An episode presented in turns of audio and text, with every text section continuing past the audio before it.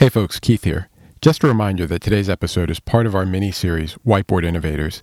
If you have questions about what this series is about and who OPG, the host, is, you can go back and listen to the episode that Olivia and I recorded where we discussed this mini series, how it came about, and why she's involved in it. I'm really excited to share the podcast with Olivia for this episode and the other ones in this mini series. I hope you enjoy it. Take care. Hello, and welcome back to Whiteboard Innovators. At Bain, we take our most innovative, wild, and out there ideas to the whiteboard, where we translate them from a disruptive concept into a workable reality. Today, we invite you to grab a marker and join us as we sketch out what's happening at the forefront of innovation and entrepreneurship at Bain & Company. Today, we have an incredibly special guest, Kent Bennett. Kent spent three years at Bain before leaving to become a screenwriter and producer in Hollywood, he eventually returned to the East Coast by way of Harvard Business School and took a job at leading venture capital firm Bessemer Ventures. As a partner at Bessemer, he invests in startups spanning early and growth stages and focuses on consumer products and services, consumer facing vertical software, and B2B marketplace. Kent, welcome. Really fun to be here. Oh my gosh, we are thrilled to have you. So, with all of our alums, I like to start the episode at the beginning of your Bain journey. So, bear with me a sec. It's 2000 and you're a brand new AC on your very first Bain case. What was that first day like? Good Lord, 23 years ago. So I hardly remember. but I was never nervous, but I was clueless, just sort of wandering around the hallways. I remember encountering a lot of people who seemed to know how the system worked. And I was just kind of looking for the bathroom. I love it. So you make it through those first couple of weeks. You end up staying three years at Bain. Uh, you end up as an SAC and thinking through what to do next. I'd imagine many of your peers were headed down the route of private equity, law school, business mm-hmm. school. Mm-hmm. You chose Hollywood. Talk me through that. Were you nervous about deviating from the conventional path? There's a pattern of sort of clueless wandering here, but I, I'd grown up in Richmond, Virginia, where I didn't know anyone who knew anyone who had ever been in Hollywood. And my best friend and I had both dreamed for a long time about writing stories in some form, movies being sort of paramount for us. And we both got to this moment, me at Bain, where I'd sort of completed three years, loved my experience at Bain, didn't necessarily see myself there for the next 20 years. And Bain created a lot of comfort and optionality to think about going away and coming back as a possibility. So I had this wimpy safety net of Bain, this place I'd loved, and that let me think about taking a, a sort of a crazy career move, which which it was. In the media, it feels like there's this tension between creativity and structure, right? You never see the artistic painter character in the movies waking up at sure. 6 30 a.m. to check teams and organize her Trello board. But you know, we've talked in the past, and it sounds like you found a way to use some of the tools and structure that you learned at Bain to really further your career as a screenwriter. Hundred percent. When you write a page of a script, you have to recognize even the cheapest version of a production, it will cost thousands of dollars, if not hundreds of thousands of dollars per page to produce that script. And so you have to take that seriously. You have to take the business side of it seriously. Think about what markets are the product that you're creating for. We were in conversations very early with people who had that production mindset and that hammered it home, but bringing that sort of Bain toolkit out to LA was critical. Otherwise, I think we would have spent, you know, several years kind of floundering writing purely creative stuff that had no viability at all. And you mentioned that you got your hands on a data set. Yeah, no, and this is a little cringe as I describe it because it I think certainly any working writer would absolutely be horrified. You know, at the time, like the internet was hardly working, but there was this IMDb database of sort of all-time movies.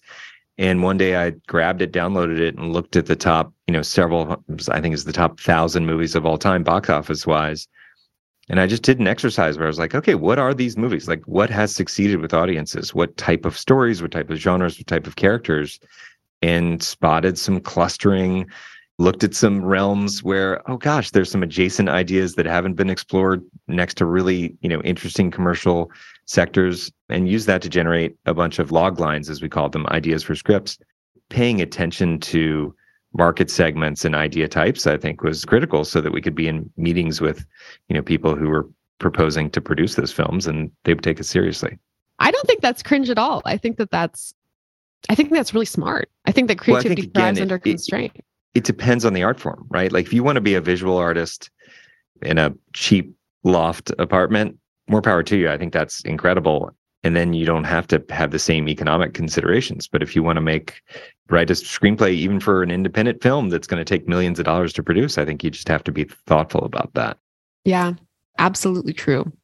So you're in LA, work planning, writing, producing content, and you found some traction. So you sold a TV pilot and a movie script. And after three years, you decided to make a change. I would imagine that for somebody who previously enjoyed a string of incredible successes, you know, Jefferson Scholar at UVA, came to Bain, that decision was a tough one to come to terms with. At the time, did you regret taking the path less traveled? No, I had zero regret. I mean, three years of my life where I got to focus on the craft of storytelling, where I got to make awesome friendships, where I got to know a great town. I think some people would express it to me like, oh, you're three years behind the track of whatever ultimate, you know, job you end up doing. But I'm not a golfer. Like I'm not looking forward to retiring early. And for me, these sort of side journeys into something you're interested in are valuable in themselves, even if they don't produce some long term career goal. So, zero regrets. Yeah, I completely resonate with that. I think giving ourselves the space to explore, try different things, I think it makes us better at our jobs today. It's interesting because Bain 100% supports that mentality. But at the same time, when you're at Bain, especially in that sort of like earliest AC track, you're around a bunch of people who are just trying to figure it out and they're gunning and they're sort of thinking about their various paths and it can sort of pull you along on a treadmill that you may not have wanted to be on. I mean, I almost ended up going working in in private equity early, which I think wouldn't have been a good fit for me, but I almost ended up doing it just because everybody was doing it. So I do think there's Bain is a wonderful place to support this, but there's also like a crowd there that can be that can sort of suck you along if you're not careful. Absolutely true. What made you choose business school as the right next step? Yeah, mainly a girl. I met a girl at Bain when I moved out to LA. I think I told her something like, "Gosh, I'm going to go out and work as a a writer in LA. I need to be untethered and focused on my craft." And so now we're married with three kids. So that worked out really well, actually. She, unlike me, had her stuff together. She had a plan. And she encouraged me to think about applying, to think about business school, even in a creative context, because I still very much had the mentality that I was going to remain in the creative industries. And I agreed she was right. She's right about most things. And so as she went along to school, I, I sort of tagged along, thinking that I would keep writing. And then, you know, the second I got to school, I got exposed to many more industries that hadn't even been on my radar, including venture capital and startups. How did you end up at Bessemer? A friend of mine from Bain at business school and I signed up to direct the business school musical. He had worked at Bessemer and they were looking for someone who had some level of consumer mentality. And so naturally, as we were doing that, he thought, yeah, you should meet my partners and, and apply for this job. And so that's how I got there. I love it. You went into VC, but without any experience at a venture backed company. Do you feel like there was a steep learning curve there? I had a ton to learn. I think the dirty secret of venture capital is that the major moment of value creation is identifying and choosing the startups to be involved with. It's not as if the venture capitalists like are are changing these startups or operating them. So, you know, in some ways a background as an operator it can give you a ton of credibility and a ton of power to have the right suggestion at the right moment. But it can also come with a, a, slight liability, which is you can convince yourself that you could show up on the board and operate and fix things. I'm curious, what part of the Bain skill set translates to your role now and what doesn't? Well, for me, there were sort of three things that I took from Bain that I have forever. One is just the ability to structure a problem and structure my thinking or my analysis.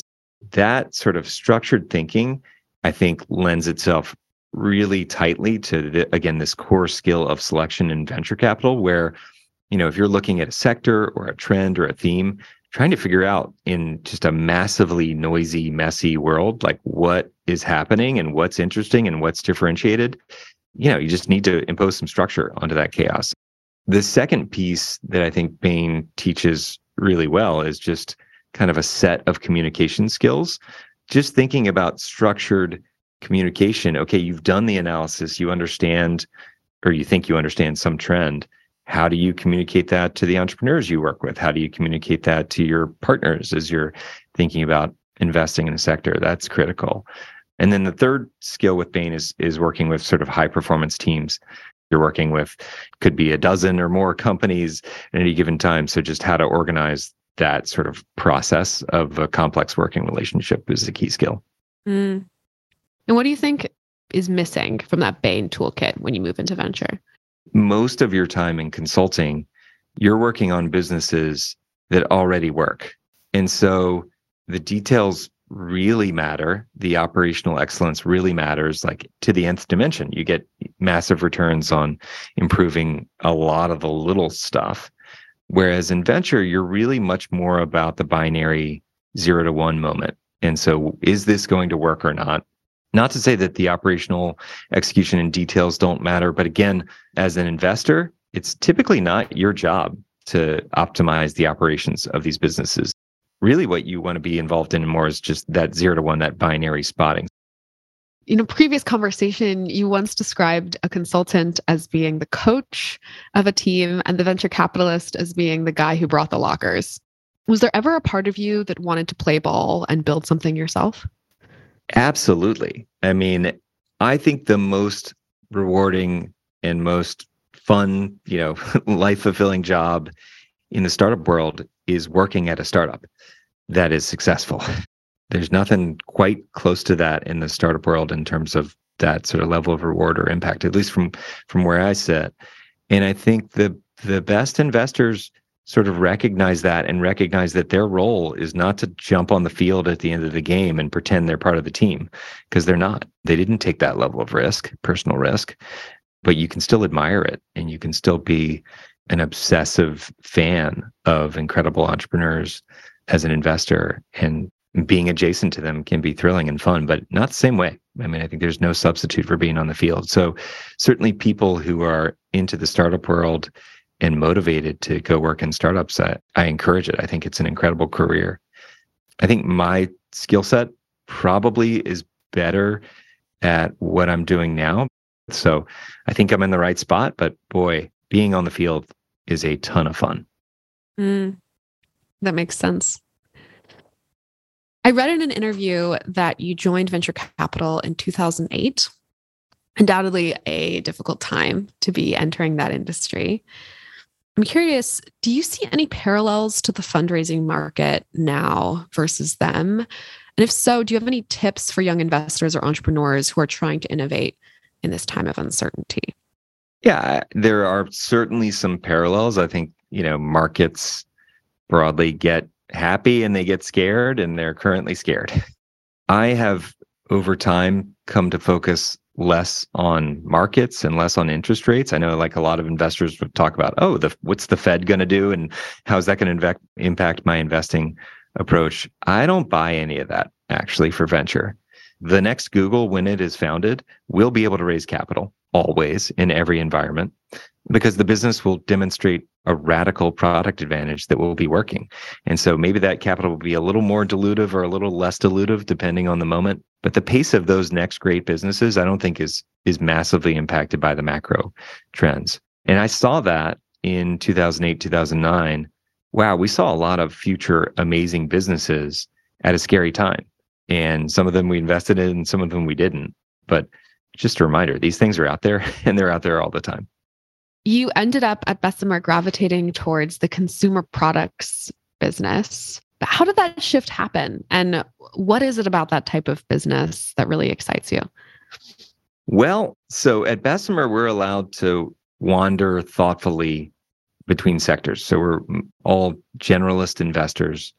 And if a sector or a theme attracts us, we can go for it.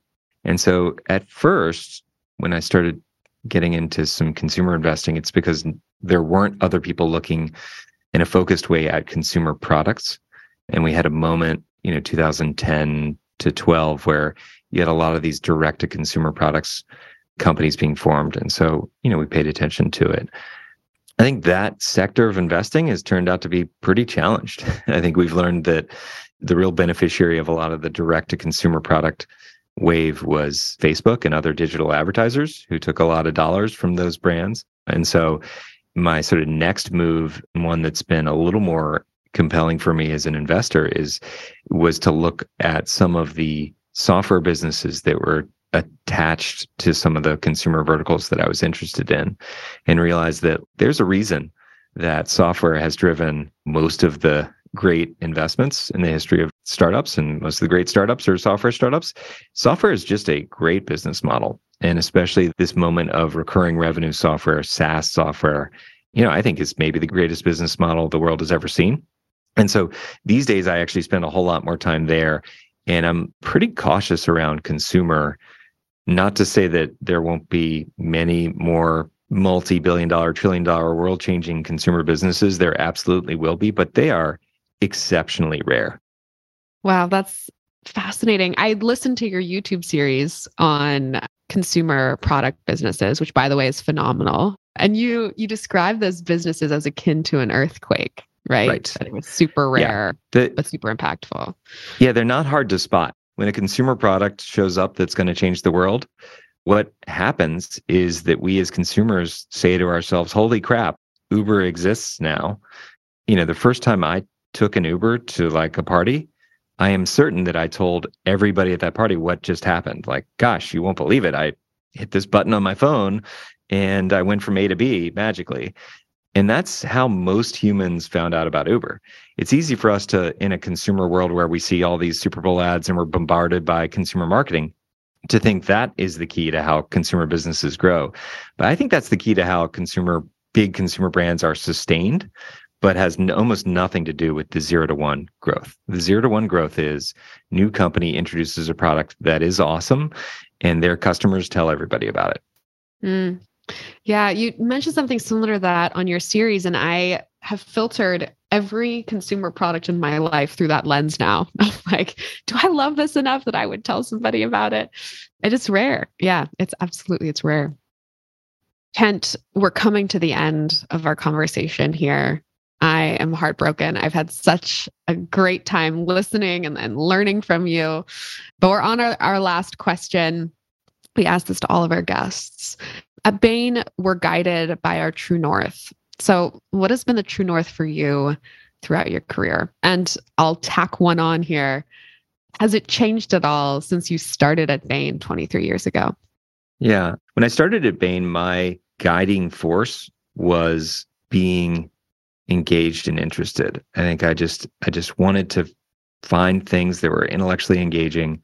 I think as I've gotten older, as I've had kids, et cetera, for me, the driver has shifted much more to one of kind of having authentic impact. So just being able to to be myself and be honest and then work with people and companies who are just having a positive impact on the world. So it's not not that original, but I've kind of shifted from that moth floating to the various flame of like what's interesting moment by moment to somebody who's much more focused on, you know, make sure to be real, be yourself, and where can you spend your time to have the most impact. That's really powerful. Kent, thank you so much for your time today. I appreciate it. My pleasure. It.